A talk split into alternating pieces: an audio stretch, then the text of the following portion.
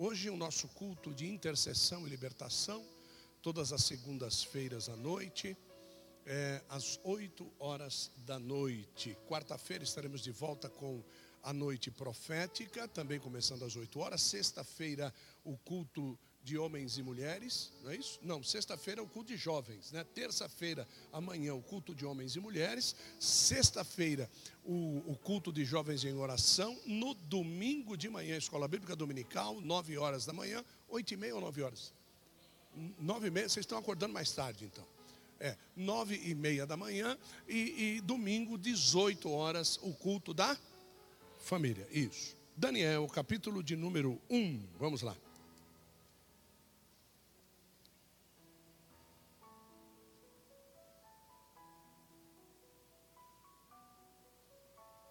Verso 3.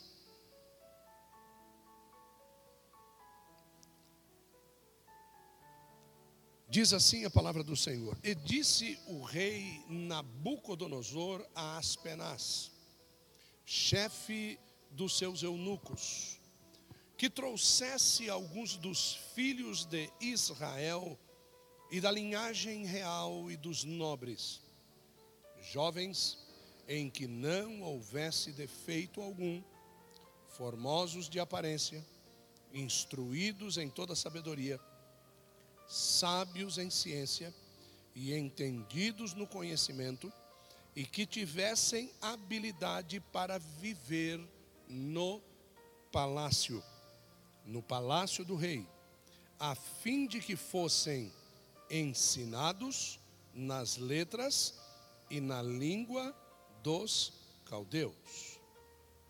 O rei lhes determinou a ração de cada dia, a porção do manjar do rei e do vinho que ele bebia. E assim que fossem criados por três anos, para que no fim desses três anos pudessem estar diante do rei. E entre eles se achavam dos filhos de Judá, Daniel, Ananias, Misael e Azarias. Só até aqui. Eu quero falar sobre a diferença das misericórdias. E vocês vão entender esse título. Não sei se vocês sabem que Daniel foi um jovem chamado. Ele não foi chamado jovem. Ele foi um jovem chamado. Ser chamado jovem tem grandes problemas. Quando você é um jovem chamado, é porque quem te chamou tem a certeza de que você terá condição de cumprir aquilo para o qual você está sendo chamado. Aqui nós vemos uma determinação real, nós vemos um rei poderoso, poderoso, que Deus usou como instrumento para corrigir a nação de Israel e a nação de Judá. E esse rei pede para que no meio daqueles que são dissidentes da sua nação e agora estão sob controle deste rei, deste reinado, que se escolha, não é qualquer um, é que se escolha. Todo chamado tem que passar pela fase da escolha. Você precisa ser antes escolhido para depois ser chamado. Na fase da escolha existe uma outra fase embutida nela chamada observação. Você primeiro é observado, depois você é escolhido, depois você é chamado. Na, antes da fase da observação, tem a fase da pesquisa. pesquisa-se no meio de uma multidão de gente que tinha sido levado cativo, pesquisa-se. Quem aqui faz parte da linhagem nobre? Quem aqui é um jovem com essa característica? E eles vão dar lá nome de 30, nome de 40. E depois ali então, depois da pesquisa, não é? Vem a escolha. Na escolha não existe convite. Quando o rei chama, ele não está convidando, ele está recrutando. Eu, eu, e você precisamos entender que Deus ele não convida, Deus ele recruta. Olha, eu tenho um convite para fazer para você nessa noite. Deus não é assim. Deus não faz convite. Você pode até dizer que Deus convida. Deus não faz convite, Deus recruta. Você não está chamando, você não está sendo chamado para participar de um jantar. Aqui está dizendo, você está participando de uma turma que vai estar presente na presença do rei. Não é de qualquer rei. Eu estou falando de um rei terreno. Imagine no rei celestial. Imagine se aqui eu tenho algumas diretrizes de, de pesquisa, de chamado, de escolha, de convivência. Imagine na presença de Deus como é que é. Imagine os parâmetros de Deus como é que são. Imagina. Aqui então, esse rei ele dá algumas algumas características e quando eu vou contratar alguém para minha empresa, né? Eu vou contratar alguém para minha empresa, eu não vou contratar alguém para minha empresa eu já tenha uma pessoa daquele jeito. Eu, eu, eu, eu vou contratar alguém para minha empresa que vá suprir uma deficiência que eu tenho dentro do meu quadro da empresa. Deus, Ele está chamando pessoa. Deus, Ele não chama um tecladista se eu tenho 30 tecladistas na igreja. Não. Eu, eu, eu quero acreditar que se a Bíblia Sagrada diz que é Deus que acrescenta a sua igreja a cada dia aqueles que hão de se salvar, Deus sabe que tem igrejas por aí precisando de tecladista. Então ele não vai trazer todos os tecladistas do Brasil para cá, ele vai distribuindo. Por quê? Porque ele precisa ser louvado e glorificado em todas as igrejas. Então, do mesmo jeito, ele vai separar pastores, ele vai separar mestres, ele vai separar evangelistas, ele vai separar profetas, ele vai separar apóstolos, e ele coloca cada um no seu devido lugar. Deu para você entender, sim ou não? Diga amém. Glória a Deus. Olha, olha só, por onde é que Deus está entrando nesse pensamento?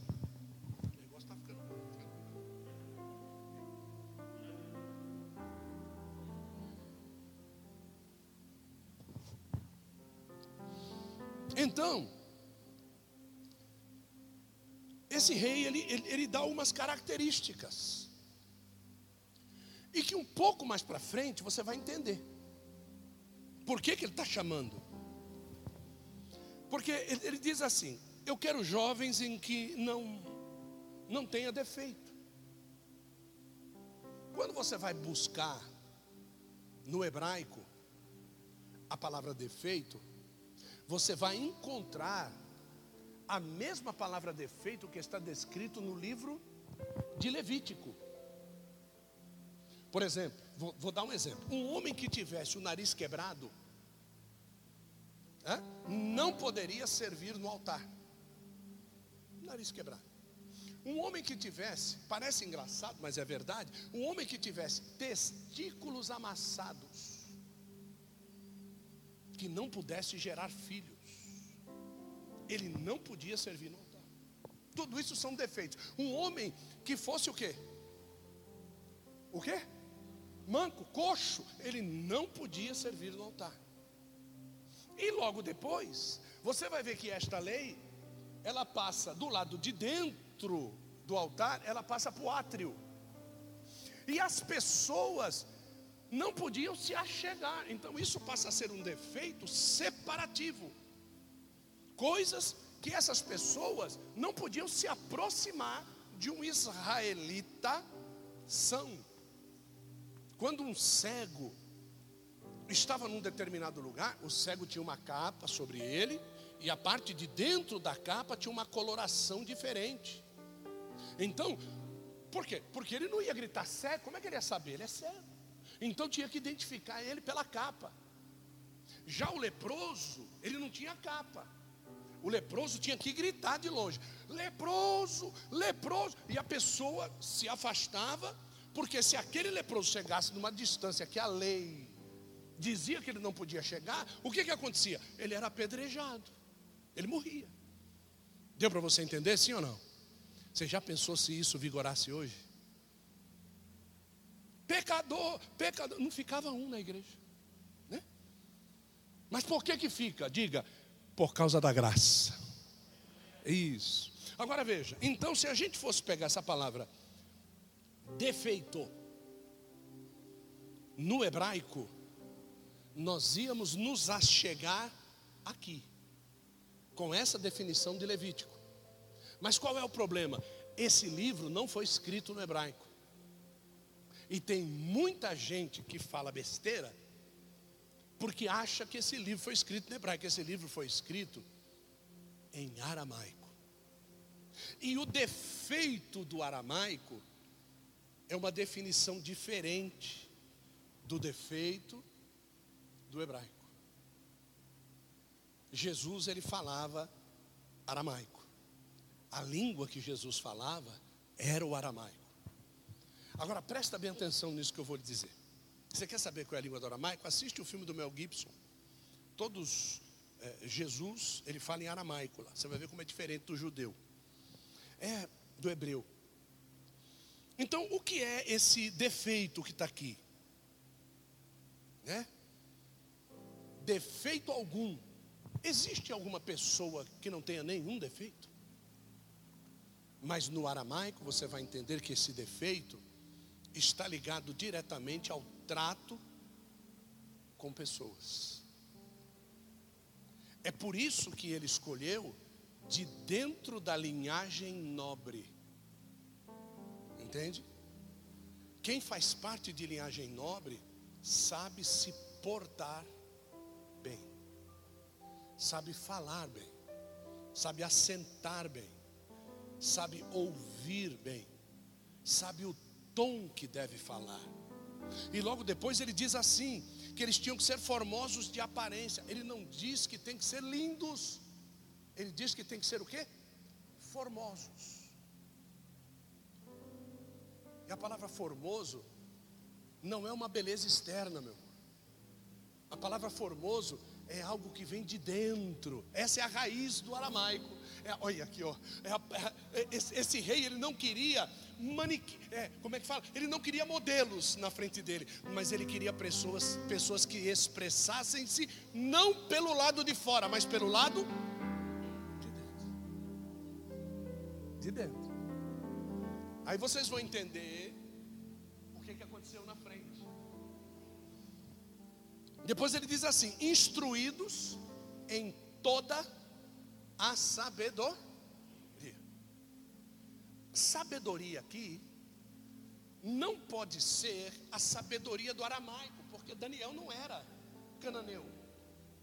Daniel era hebreu. E se ele fosse instruído em toda a sabedoria dos hebreus, ele não serviria para o aramaico. Então essa palavra sabedoria é inteligência e não sabedoria. A outra coisa interessante que eu achei aqui é que eles tinham que ser sábios. Agora vem sabedoria, mas não é nada espiritual, é sábio na ciência. E essa ciência, todo mundo pensa que é a ciência da, da sala do, do, dos bicos de Bunsen, das, das, é, das reações entre produtos químicos, não é nada disso. É ciência de entendimento conhecimento. E logo depois ele diz assim: entendidos no conhecimento. Então eu tenho que ter muito entendimento para absorver todo o conhecimento que forem me passar. Não é entendidos no conhecimento dele. Ele não está interessado nisso. Ele tá, o rei está interessado, sabe no que? Não é pessoas que sabem de tudo, mas é pessoas que sabem aprender tudo. Pessoas que se dobrem para dizer: boa, gostei, vou fazer, é isso aí, me ensina mais. Não é pessoa que já chega a saber. O rei está dizendo isso aqui. E depois ele diz assim: e que Tenham habilidade. Repete comigo e diga assim: tenham habilidade. Precisa ter habilidade. Sabe para quê? Não é para tirar, não é luta marcial, não é para ser guarda-costa do rei, não é para nada disso, não é para tocar, né? O rei Saul precisou de alguém que tinha habilidade para tocar. E um dia ele disse assim: Trazei-me um tangedor. É, trazei-me um tangedor que eu estou encapetado. E esse tangedor, quando tocar, o cão sai. Aí ele tinha que trazer alguém que tocasse. Trouxeram quem? Trouxeram quem? Davi. Trouxeram Davi. Mas aqui não, aqui não é saber tocar. Aqui ele diz assim: tem que ter habilidade. Repete comigo e diga habilidade. Você que está aí na sua casa, você que está ouvindo a rádio, diga habilidade. Isso. Tem que ter habilidade para viver no palácio do rei. Você sabe o que é ser hábil para viver? Você pode ser hábil para viver na sua casa. Agora, ser hábil para viver dentro de um palácio. No livro de Provérbios, Salomão disse assim: Existem quatro criaturas que Deus acha fantástica, e dentre elas uma que ele mais fica estupefato dele ter criado. Pergunta a mim, quem é? Quem é? Aranha. É? Deus, Deus disse aranha. Por quê? Por quê? Porque a aranha consegue fazer a teia dela nas mais simples casas e também consegue fazer a sua teia nos mais nobres palácios. Ela consegue viver no lugar mais humilde e ela consegue viver nos lugares mais altos. Deu para você entender isso? Deu para você entender que tem pessoa que muda quando sobe no altar? Deu para você entender que tem pessoa que muda quando pega essa arma na mão? Tem gente que muda a voz, né? É, agora eu vou dizer. Muda a voz. Olha para a pessoa do seu lado e diga de longe para ele: cuidado com a lagartixa.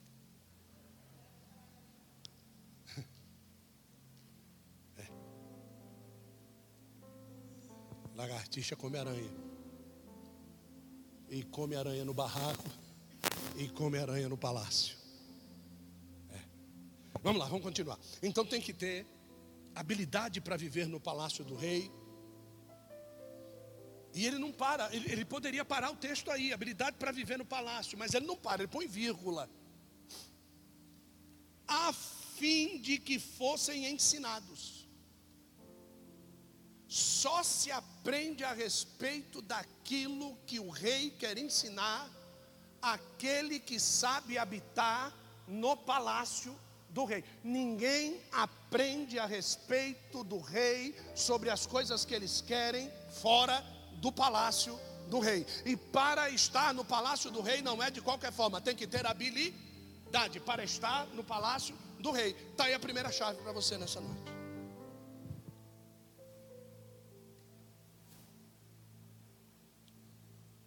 Quando o rei pede para ter habilidade, para habitar dentro do palácio, para que eles pudessem aprender, eles não iam aprender qualquer coisa, eles iam aprender a falar a língua do rei.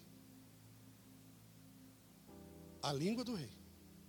Não adianta você estar no lugar, numa nação, em qualquer país do mundo, e ir trabalhar com quem vai ensinar você sem que você saiba a língua daquele que está ensinando você. A língua dos homens chegou a um ponto de ser tão maligna que Deus desceu do céu para travar a língua dos homens. Porque eles falavam uma única língua e isso os causou uma tão grande malignidade que eles achavam que eles poderiam construir alguma coisa para chegar a Deus. Eles não queriam ir de coração, eles queriam ir na construção. Por que, que eles não queriam ir de coração? Porque quem vai de coração não tem nada para mostrar. Quem vai de construção aponta o prédio. Quem vai de construção aponta a empresa. Quem vai de construção aponta a roupa. Quem vai de construção vai apontando aquilo que ele fez. É autoexaltação. Deus queria que o coração fosse. Como é que eu vou saber qual é o coração entre vocês que estão aqui hoje? Que perfeitamente está aprendendo aquilo que o rei está ensinando para você hoje. Não dá para mim saber. A única pessoa que pode saber isso é o rei. É só ele que sabe. Por quê? Porque é ele que está sondando o teu coração. O rei determinou para eles, escolheram as pessoas, foram lá no meio, escolheram jovens. Escolheram quatro jovens, diga, escolheram quatro jovens. Diga Daniel, diga Ananias, diga Misael e diga Azarias. O tal do Sadraque, Mesaque, Abednego. E como é que era o nome de Daniel? Bel Belsazar. Agora, o nome de Daniel significa Deus é meu juiz.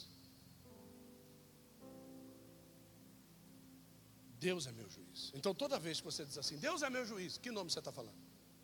Daniel. O nome de Ananias é Deus é piedoso. O nome de Azarias é Deus ajuda. Deus ajuda. E, e, e o nome de Misael é uma pergunta: quem é igual a Deus? Quem é igual a Deus? Né? Justo quais quatro eles foram escolher.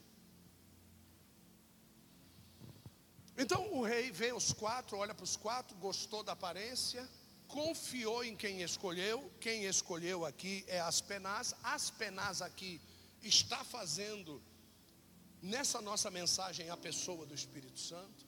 Nabucodonosor, nesta nossa mensagem, está fazendo aqui a pessoa de Deus. Eu estou fazendo uma tipologia.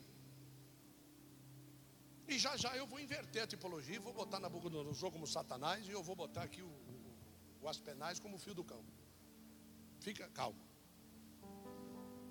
O rei determinou uma ração,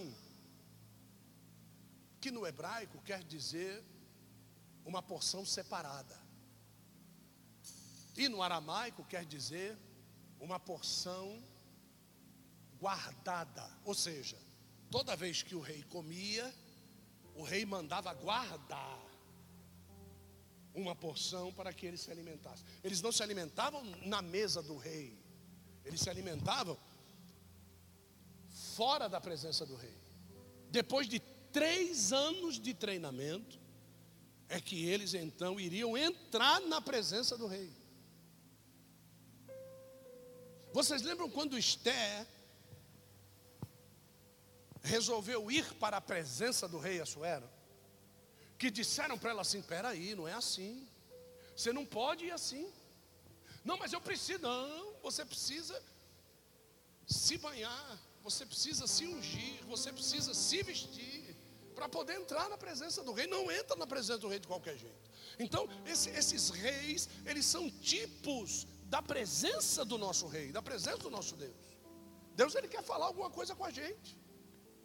Então ele separava o melhor da comida, o melhor do vinho. Você acha que esse rei bebia vinho de segunda categoria? Não, é, era o melhor vinho, era a melhor safra que tinha. Aí chega lá o tal do Deus é meu juiz, e quando vê a mesa posta, ele manda chamar o Aspenais e diz assim para o Aspenais: Aspenais, nós não vamos comer esse negócio, não. Como assim, rapaz? Eu, eu, eu tenho que entregar vocês daqui três anos? Eu tenho que entregar vocês bonito, forte, inteligente, sábio. Ele falou: Não, peraí, você está enganado. Eu não vou comer mas a leitura da palavra me traz aqui um negócio que não é só eu não vou comer. Antes de falar, eu tenho que pensar o seguinte: a Bíblia diz que a boca fala daquilo que está cheio, o coração. E se o coração é terra maligna, a boca não fala coisa benigna. Se o coração é terra cheia de pedra, a boca só sabe da pedrada. Se o coração é terra cheia de espinho, as palavras que eu digo, elas são espinhentas, elas machucam as pessoas. Agora, o que Daniel fez? No verso de número 8 desse capítulo, você consegue ver o que Daniel fez. Daniel assentou no seu coração não se contaminar. Então, o que é isso? Não é somente um, ah, eu não quero comer. Não é isso. Não é isso. Daniel, ele já sabia. Daniel foi chamado com aproximadamente 14 anos de idade. Entre 14 e 17 anos, esse menino está passando como, como, se fosse o Samuel. Esse menino está tá sendo chamado entre todos os outros meninos de Judá. Eu, eu não, não sei se você sabe que a última profecia que Daniel ministrou na Babilônia, ele tinha 80 anos de idade. Eu estou falando com um menino que foi chamado com 14 e que com 80 ele não estava cansado de estar, mas ele ainda estava profetizando.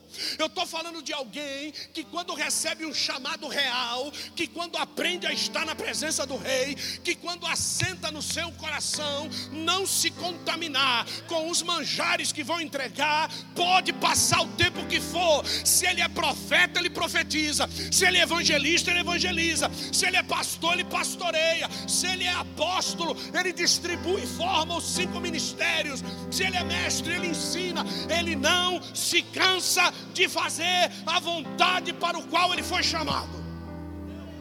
Eu não sei se você está entendendo o que eu estou falando. Nada parava esses moços.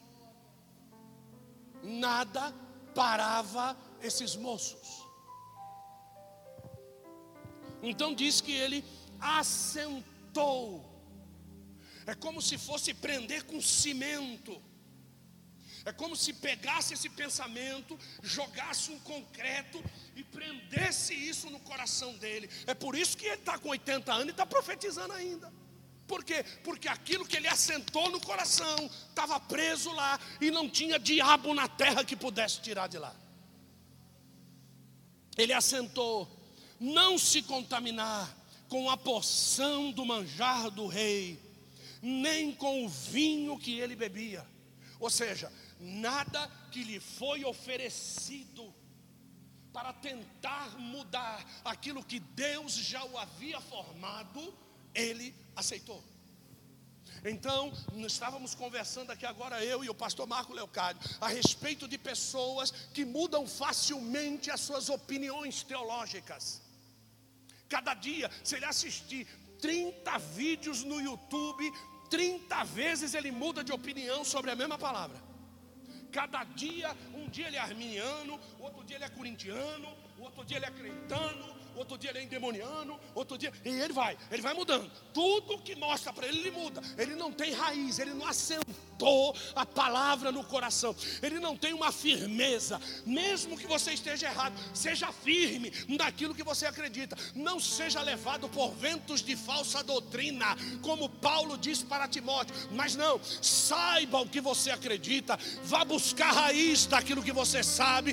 Você já imaginou se esse moço ele muda a opinião. Olha só o que eu vou dizer. Sabe o que vai acontecer com todos nós se esse homem resolve mudar a opinião? Ninguém consegue decifrar o livro do Apocalipse sem o livro de Daniel. Você sabe o que, que Deus assentou no coração dele? Você é a chave do conhecimento que vai abrir a fé para que o povo me espere, para que o povo espere o reino, para que o povo espere o Messias, para que o povo não se contamine com o anticristo. Daniel, fica firme, não se contamine com o majado do rei. Fica firme, Daniel. Já pensou se ele muda? E você sabe que muitos têm perdido a salvação da sua casa porque o quê? Mudaram. Porque saíram. Eles eram o tijolo assentado no coração correto. Deus tinha mandado uma palavra, ele disse: Essa é a boa palavra. Pá, assentou no coração. Era só esperar o tempo. Só esperar o tempo. Aí chega alguém com um tijolo de ouro e diz: Mas esse tijolo, com o tempo ele vai se desfazer.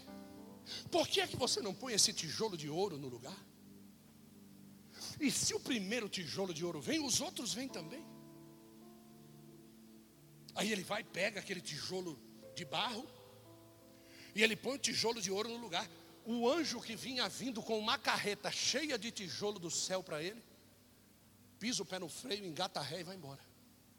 E ele está esperando o segundo tijolo de ouro chegar até hoje. E não vai chegar. O diabo só te oferece a ponta, mas ele não mostra o tamanho do iceberg. Tem muita gente que quando vê uma ponta de uma montanha no meio do mar, acha que chegou à ilha da salvação dele.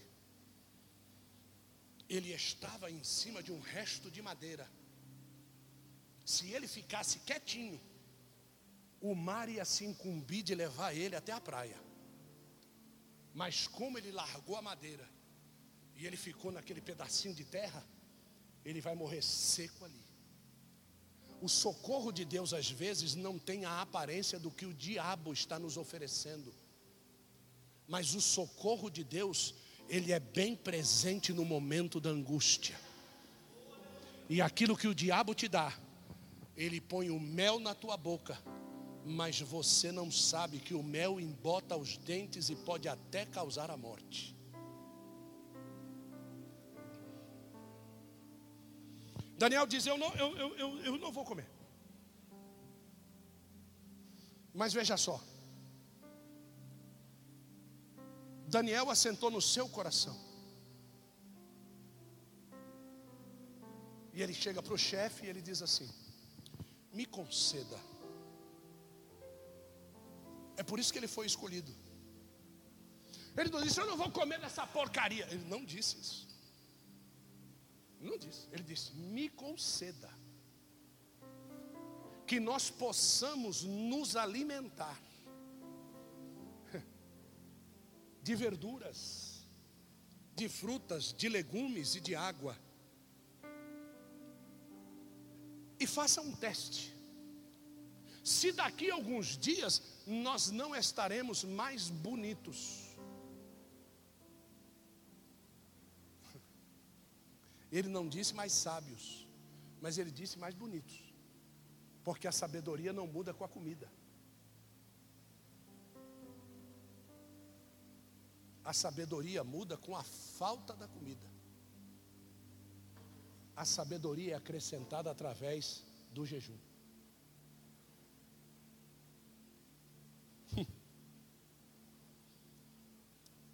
Ora, de Deus a Daniel deu graça. Não adianta eu saber falar, eu preciso ter graça. Quando a Bíblia diz assim, e Fulano achou graça, e Beltrana achou graça, aqueles, aqueles dois espias que passaram pela casa de Raabe, disseram, né? Pendura aí na verga da tua porta uma fita vermelha e quando o muro cair, a tua casa desce de elevador.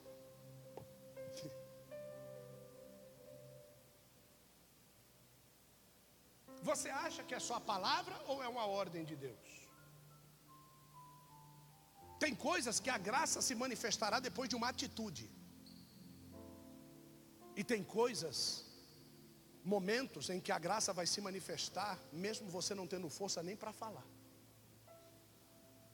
E olhando Jesus, achou graça. Chega o rapaz e diz: O meu servo está morrendo. Jesus disse: Seja feito conforme a tua fé. Por que, que ele falou isso? Achou? É justamente por isso que Deus ele chega para Paulo no momento de maior dor de Paulo, o diabo esbofeteando a cara dele três vezes por dia. O que, que Deus disse para Paulo? a minha graça. te basta. O que, que Deus está dizendo para ele? Paulo, você achou graça diante de mim. Todo mundo acha que quem acha graça não passa sofrimento. Vai para Paulo. A graça não é um caminho de bem-aventurança. A graça é um caminho de misericórdia. O interessante de tudo isso aqui é que diante do chefe dos eunucos é que ele conseguiu graça. O rei não está nem sabendo de nada disso.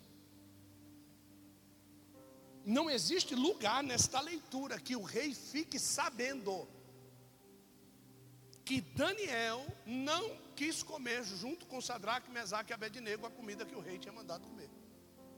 Por quê? Porque a graça foi achada antes da visão do rei. A graça que me é concedida é concedida antes da visão do rei. A visão do rei é fogo consumidor. A graça que me é concedida é concedida antes, é concedida pelo Espírito Santo. Antes. Através do Espírito Santo, graça, é que eu tenho condição de ir até o rei. Então não queira discutir com o rei, conversa com o interventor da situação. Fala expõe, diga os seus projetos para o intercessor da situação, para o Espírito Santo. Ele levará o teu projeto às entranhas de Deus. E ele pesará, porque o Espírito Santo ele não está falando, ele está pesando. E quando chega lá, ele diz assim: dá uma olhada nisso aqui, ó. Veja só o que, que o teu filho quer fazer. Sonda aí naquele caderno que você tem escrito desde antes dele nascer até o fim dos dias dele, se isso que ele quer fazer está dentro da escrita que tu mesmo escreveu a respeito dele. E Deus pega a petição do Espírito Santo, vai no seu interior, vai na página do livro 800 e 300 e está lá o nome de Luiz Gilson Henriques. E ele vai ver, o Luiz Gilson Henriques, ele quer tomar uma cachaça no final de semana. Tá, tá aí dentro do projeto que você escreveu para ele. Aí Deus diz assim: ou esse caba já desviou da minha presença, desce lá e constrange o coração dele, aperta ele, põe o diabo para esbofetear a cara dele, põe o diabo para consertar a vida dele, pega os inimigos dele, põe para perseguir ele, para ver se ele vai ter tempo de tomar cachaça no final de semana. Ele vai vir me buscar, ele vai chorar no meu pé, ele vai pedir misericórdia, ele vai pedir graça, ele vai pedir. E quando ele pedir, eu vou dizer para ele qual é o projeto de vida que eu tenho para a vida dele. É assim que funciona esse negócio de pedir coisa que Deus não tem para a nossa vida.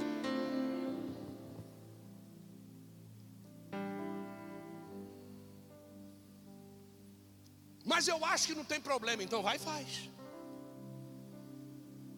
É socialmente, vai e faz. Eu estou falando do socialmente dentro do palácio, como é que funciona. Para poder sair da condição de observação e entrar na presença, três anos de observação. Tem gente que se converte em cima do monte e já desce pastor.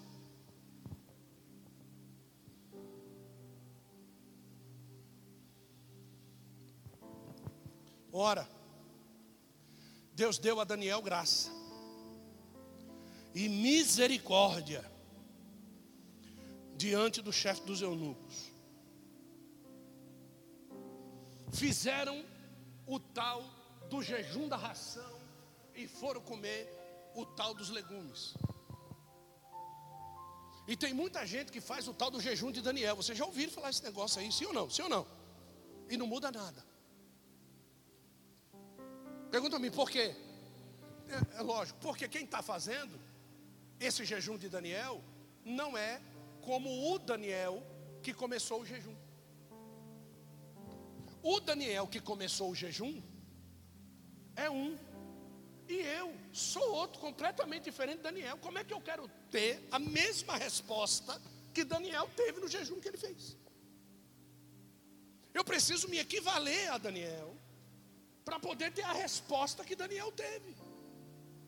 Eu preciso ter a mesma fé, servir do mesmo jeito, ser humilde do mesmo jeito, ser responsável do mesmo jeito, ser sábio e entendido do mesmo jeito, para quando eu fizer o jejum que Daniel fez, eu obter uma resposta pelo menos semelhante. Tem gente que quer responder para Satanás como Jesus Cristo respondeu e quer que o diabo corra. Apanha.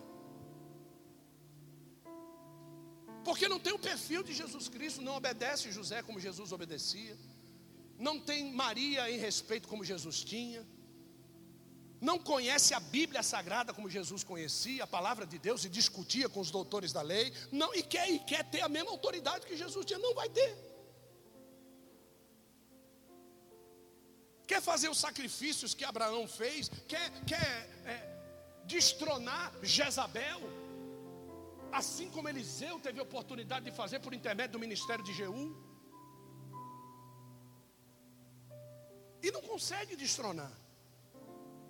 Quer que o Leviatã saia da vida dele, assim como Deus fez com Jó. Primeiro mês de prova, já corre da igreja, vai embora. Jó passou nove meses leproso, e com elefantias nas pernas, os dentes caíram, a língua cheia de pus. A mulher mandou ele se lascar, matou todos os filhos, perdeu toda a propriedade, roubaram tudo que ele tinha, mas ele permaneceu ali. Agora você quer ter o dobro das coisas? Jesus, fazer a campanha de Jó, para Deus me dar o dobro. Nem dizimista você é. Eu estou falando da diferença das misericórdias, presta atenção nisso. O verso 17 diz assim: Ora, esses quatro jovens, esses quatro jovens, agora veja, eles estão na presença de um rei terreno, fazendo tudo o que o rei terreno quer, sendo tudo o que o rei terreno quer, mas quem os abençoa é o rei eterno. Não sei se você está entendendo o, o que, que eu estou falando com relação aos patrões que você tem no seu serviço, aos chefes que você tem na empresa que você trabalha, ao ser chefe na empresa que você é dono. Que quando você abençoa pessoas dentro do seu da sua definição de abençoar e de ser abençoado, nunca será igual aquilo que Deus pode fazer por nós.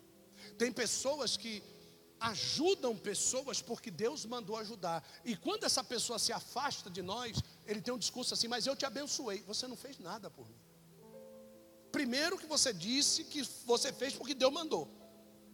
Segundo, que aquilo que eu recebi pode até ter passado pela tua mão, mas nada, você é crente, né? Sou, então nada que sai da tua mão chegou na tua mão sem antes sair da mão de Deus.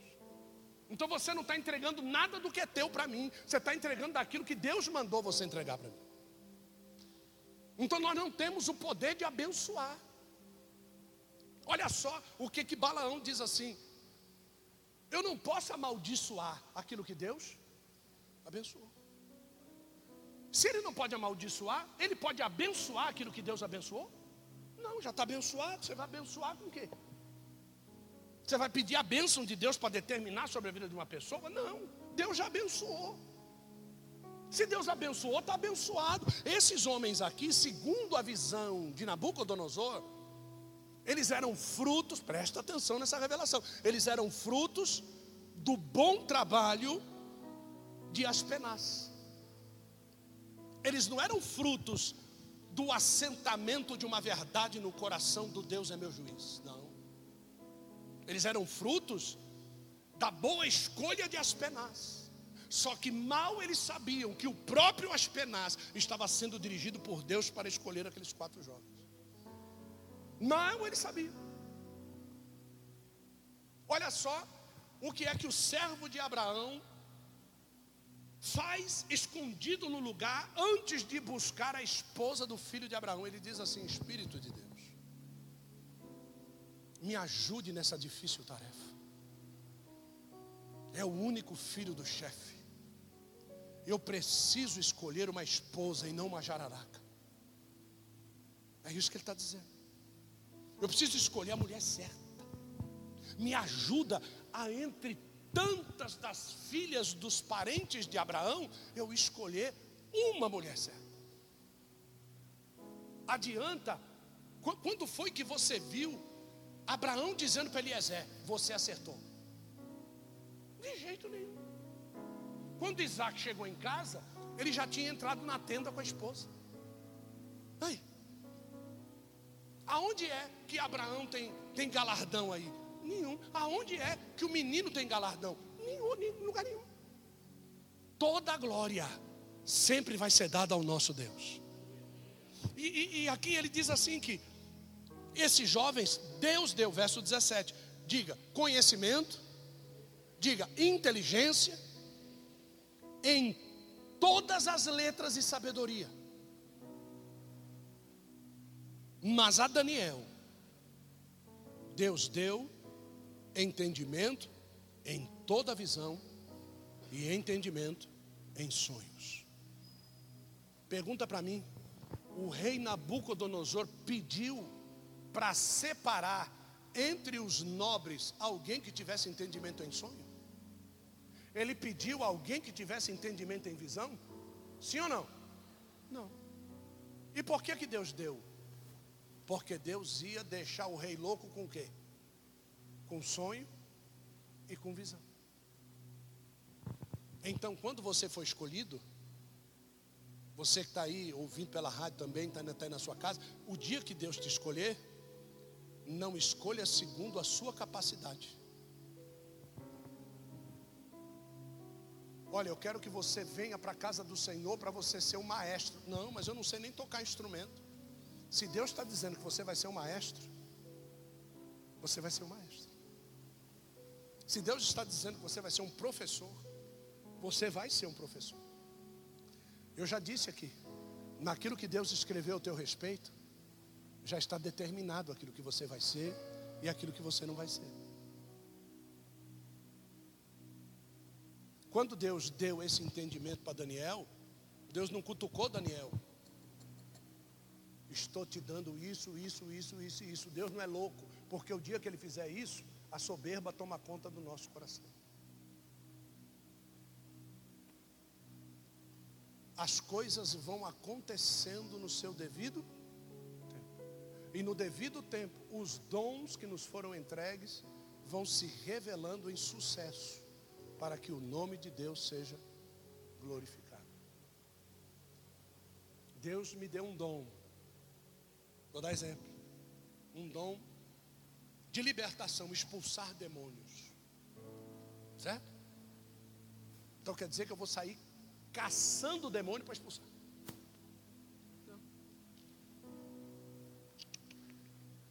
Deus me deu o dom de cura. Ouvi, eu vi uma postagem besta na internet esses dias. Onde é que estão aqueles que têm o dom de cura? Por que, que eles não vão para o hospital? Porque Deus não deu dom para a gente ir para o hospital. Deus deu dom para aquilo que fosse para a excelência do nosso ministério. É para isso que Deus deu dom para mim. Você viu Pedro saindo e, e, colocando a sombra dele em cima das pessoas? Hã? Não. Não. Ele andava, quem estivesse no raio de ação da sombra era curado. Aí a Bíblia diz que traziam os enfermos, olhavam a direção do sol e diziam: quando ele passar por aqui, ali vai ter a cura. E é o que aconteceu. Então não somos nós que saímos atrás. Não é você que sai atrás. Aonde Cristo ia, se apresentasse enfermos eram curados. Aonde Cristo ia, quem ouvisse a palavra era liberto. Entende? Então hoje existe esse negócio de querer levar, de querer não, não, não, não. Deus ele não está falando isso aqui. Deus ele deu essa revelação dos sonhos e você não vê Daniel chegando para ele e assim: "Olha, Deus me deu. O dia que você tiver um sonho aí, pode trazer que eu revelo, tá?" Não. Tem um tempo certo. Logo depois, nós vemos que em toda, verso 20, em toda matéria de sabedoria e inteligência, sobre o que o rei lhes fez perguntas, Deus achou-os dez vezes mais doutos do que todos os magos, astrólogos que havia em todo o seu reino.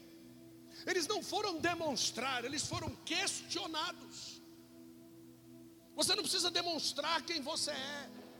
Você precisa saber fazer a apologia daquilo que você serve. Você precisa saber defender a sua fé. É isso que eles estão fazendo. Você quer saber a respeito disso? Está aqui a resposta. Você quer saber a respeito disso? Está aqui a resposta. Quando você vai um pouco mais para frente, você vê que o rei não consegue dormir e ele manda buscar todos, inclusive Daniel, Sadraque, Mesaque e Abednego. Ele manda buscar os quatro e manda buscar todos os outros e diz: manda matar todo mundo.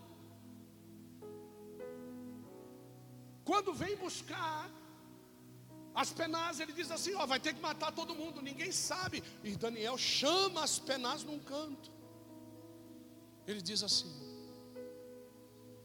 avise para o rei me dar uma chance, para que ele me fale o que ele sonhou e qual a visão que ele teve, e eu poderei, orando ao meu Deus, eu poderei tentar trazer-lhe a revelação. Você está vendo como é que se porta, você está vendo como é que acontece. Você não chama no canto, se cara, se ele soubesse que eu sei, não, é, é, é, é sobre isso que nós estamos falando hoje. Então ele diz, rei, com relação à tua visão, tempos e épocas estão determinados. E ele acha que Daniel tem uma inteligência fantástica. Verso 16 do capítulo de número 2 diz assim: E Daniel entrou e pediu ao rei que lhe desse um tempo, depois que o rei contou. Olha só como é que funciona o dom. Depois que o rei contou, ó oh, venerável guru, não é assim. Não, não é assim. Eu vou orar. O senhor me dá um tempo para me orar? Ele diz assim: para que eu pudesse dar interpretação, me dê um tempo para que eu possa dar interpretação.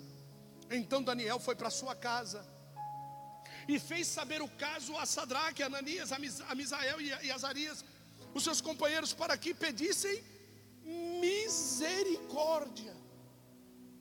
Misericórdia para quem? Para Nabucodonosor? Não, é para o Deus que eles serviam. Para misericórdia para Deus dos céus sobre esse segredo, a fim que Daniel e seus companheiros não perecessem juntamente com o resto dos sábios de Babilônia. Então foi revelado o segredo a Daniel numa visão de noite. E Daniel levantou e louvou o Deus dos céus. Falou Daniel e disse: Seja bendito o nome de Deus para todos sempre porque dele é a sabedoria e a força. Ele muda os tempos, as horas. Ele remove reis e estabelece reis. Ele dá sabedoria aos sábios e ciência aos inteligentes. Ele revela o profundo e o escondido. Conhece o que está em trevas e com ele mora a luz. Essa oração, Daniel está fazendo, sabe aonde? No quarto dele. Não é na frente do rei. Ele não é louco. Não. Verso 27 diz assim: Respondeu Daniel na presença do rei, disse: O segredo que o rei requer. Nem sábios, nem astrólogos, e nem magos, nem adivinhos o podem descobrir ao rei. Aí é a hora. Mas tem um Deus nos céus. o qual revela os segredos. Ele, pois, fez saber ao rei Nabucodonosor o que há de ser no fim dos dias. O teu sonho e as visões da tua cabeça na tua cama são estas. E o melhor de tudo, o rei não tinha contado nada para ele. O rei disse: faz-me interpretar aquilo que eu tive de sonhos e visões sobre a minha cama. E ele disse: Me dá um tempo para ir orar. Aí já pensou o cara chegar na presença, oh, meu Deus, já pensou o cara chegar na presença do rei? Aquilo que você sonhou na tua cama foi isso aqui. Pá, pá, pá, pá, pá, pá, pá. Eu fico imaginando a cara do rei.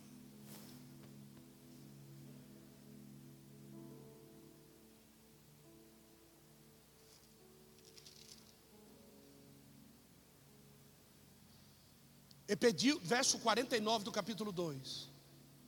Não, 48, e diz assim: Então o rei engrandeceu a Daniel e lhe deu muitos e grandes presentes. Repete comigo aqui e diga assim: horizontal. Tem muita gente que fica feliz com isso aqui. E olha só, muitos e grandes presentes, e o pôs por governador de toda a província de Babilônia, como também por principal governador de todos os sábios de Babilônia. Olha, e pediu Daniel ao rei, e constituiu ele sobre os negócios da província de Babilônia, a Sadraque, Mesaque e Abednego, mas Daniel estava às portas do. Você sabe o que é as portas do rei? Quando o rei levantava, quem era a primeira pessoa que ele olhava? Daniel. Quando o rei virava, quem é que estava atrás dele? Daniel. Diga assim comigo, horizontal. Posso pregar agora? Dá para fazer um seminário. Né? Passa isso. Todos os presentes da horizontal. Tudo aquilo que você recebe do homem. O dia que você cutucar o homem com a vara curta ele toma. Mas aquilo que Deus aprove a nos dar é eterno. Enquanto você se manter na posição na qual você recebeu, Deus nunca vai tirar de você. Por isso que quando chega lá no livro do Apocalipse, uma das igrejas, ele diz para o cara assim: você perdeu o primeiro amor. Volta ao lugar que você errou, porque foi no lugar que você errou que você perdeu o primeiro amor. Volta lá, se arrepende e quem sabe haja uma saída para ti. Então, às vezes as pessoas têm, você é um bom cantor, mas aí você sai da posição de ser um bom cantor. Para ser um bom cantor na presença de Deus, não é só ter boa voz. Um dos maiores cantores cantores que existiu, alguns de vocês nem conhecem, que existiu aqui no Brasil, da Bossa Nova, na época da Bossa Nova, o nome dele era Nelson Gonçalves. Nelson Gonçalves era gago. Que nem aquele lá que a gente assiste e fica dando risada. Que, que, que, que, que, que, que, que, sabe? É. Eu vi o caminhão de um gago de mudança. E, e as portas de trás estavam abertas. E eu não entendi o que estava escrito. O que, que ele escreveu atrás? Geralmente atrás o pessoal escreve o número do telefone para você ligar, caminhão de mudança. Estava escrito lá, li, li, li, li, li, li, li. Aí quando ele fechou a porta é li, li, li, liga. WhatsApp, não sei o quê. Ele foi escrevendo conforme ele fala, pô. Aí não dá, velho. É, tá vendo?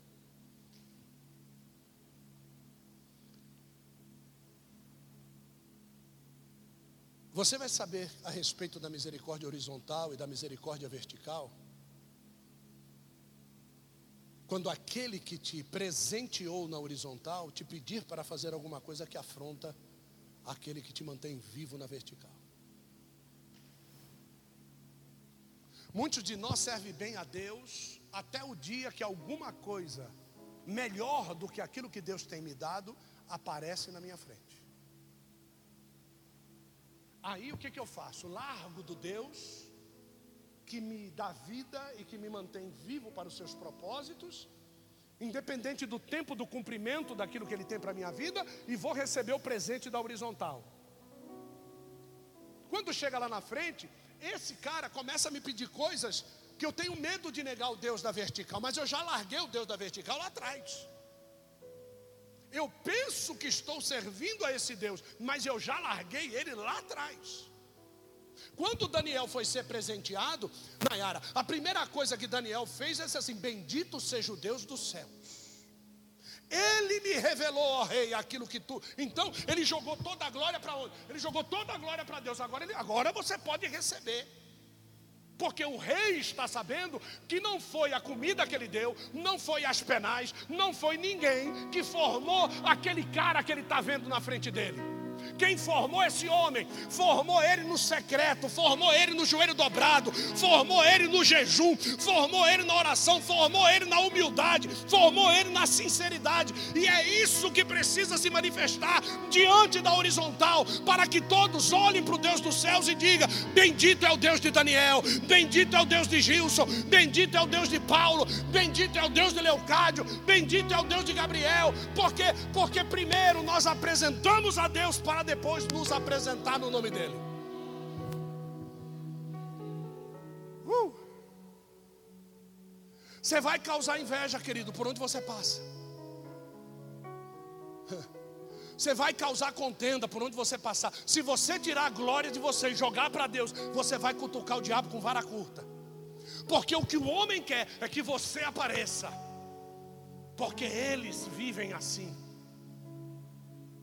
Quando o seu casamento for um casamento de Deus, as pessoas terão inveja do seu casamento.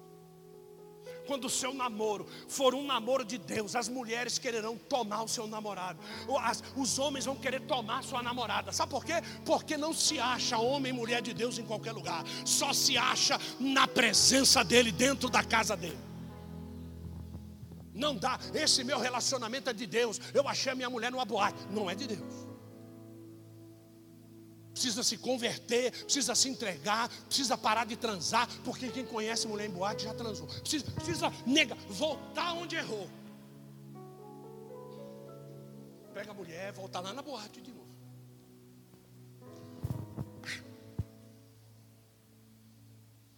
Vamos nos conhecer dentro da igreja. Não, mas eu não quero. Então não, não tem nada comigo. Se você está procurando alguma coisa que não se encaixe dentro do saber se portar convenientemente dentro da casa do rei, então, com certeza, você vai dar com seus burros, oh, peraí, com as suas ovelhas na água. O dia que os governadores se sentiram incomodados com a sabedoria daquele homem, que os sátrapas, que os governantes, que os astrólogos, que os magos, que os endemoniados, os satanistas, se incomodaram com a presença dele, disseram assim: Nós não conseguiremos achar nada contra este Daniel. Olha como é que fala. Nós não conseguiremos achar nada contra este Daniel na sabedoria dele. Que sabedoria é essa? Na sabedoria de entrar e sair na presença do rei, de ter a confiança do rei, de servir bem ao rei. O rei confia nele, o rei gosta dele. O cara já revelou sonhos. Nós não vamos conseguir achar nada, nós só vamos conseguir alguma coisa contra ele na lei do Deus dele. Quando o teu inimigo vem te acusar, ele vai te acusar onde? É na lei do teu Deus. Por que você está mentindo? O crente não mente. Não é assim? Atrasou um pagamento. Não é assim que ele te pega? Crente não é caloteiro, não, rapaz. Caloteiro vai para o inferno. É aí que ele quer te pegar. Nós não acharemos nada que não se... Então começaram a observar. Agora presta atenção, ó. Tem o chamado do rei e tem o chamado do inimigo. O inimigo vai pesquisar, o inimigo vai observar, e o inimigo vai achar aonde é que ele vai te derrubar. Perceberam que Daniel orava três vezes ao dia. Mas só que eles não estavam dentro da casa de Daniel. Então eles estavam do lado de fora. Só que eles viam o que acontecer com a janela. Qual é o Deus que ele serve mesmo? É o Deus de Israel. Pega a bússola, pega a bússola, pega a bússola.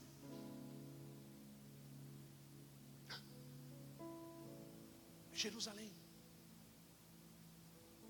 Vamos chegar perto da janela. Aí você vê a voz orando voltado para Jerusalém. É aí que nós vamos pegar ele. Você quer ver o diabo querer te derrubar? É só você ter uma vida constante de oração. Ah, então eu vou parar de orar. Pare. Aí tu vai ver o que vai acontecer na cova que vão te jogar depois. Porque essa vida de oração foi que jogou Daniel da cova. E o Deus que ele falava lá em Jerusalém é o Deus que livrou ele de dentro da cova. A diferença das misericórdias. O homem pode te livrar hoje, amanhã, daquele a quem ele pode ver. Mas Deus, ele te livra do lugar aonde ninguém pode te ver. Das situações que só você sabe é esta que Deus vai lá e te livra. Dos medos da morte, é, esse, é essa que Deus vai lá e te livra. É quando você sente, vou morrer, e você diz, Deus tenha misericórdia, e aí você sente aquele alívio.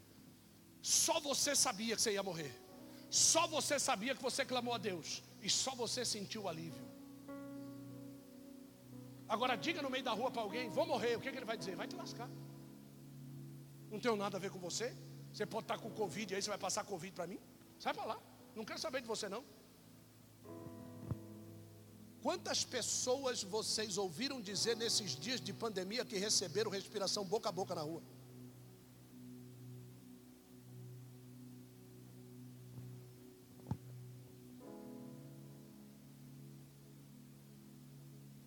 tem que botar máscara e apertar a beira.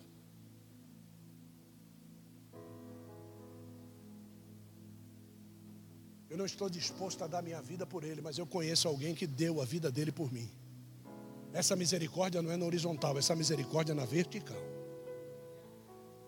Se eu e você não entendermos esta mensagem, nós não vamos conseguir daqui com aquilo que Deus quer de nós. Perseverança em servir a Deus, não para que os outros vejam, mas servir a Deus para ser visto por Ele. E como a ninguém foi concedido ver a Deus, às vezes vão achar que eu estou louco e falando sozinho na rua. Às vezes vão achar que eu estou louco falando sozinho de joelho no meu quarto. Às vezes vão achar que eu estou louco sozinho falando debaixo do chuveiro.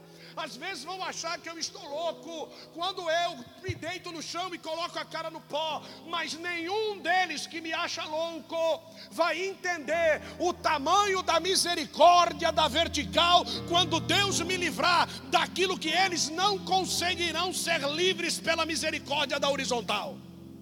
Eles não serão livres da bala, eles não serão livres do vírus, eles não serão livres da doença, eles não serão livres da falta do alimento, mas a Bíblia diz: Eu nunca vi um justo nem a sua família mendigar o pão, por quê? Porque estes são aqueles que servem ao Deus invisível, que ninguém vê, mas que eles têm a certeza, através do Espírito dele que em nós mora, que nós servimos, somos ouvidos e atendidos pela misericórdia de Deus. Aplauda ao Senhor.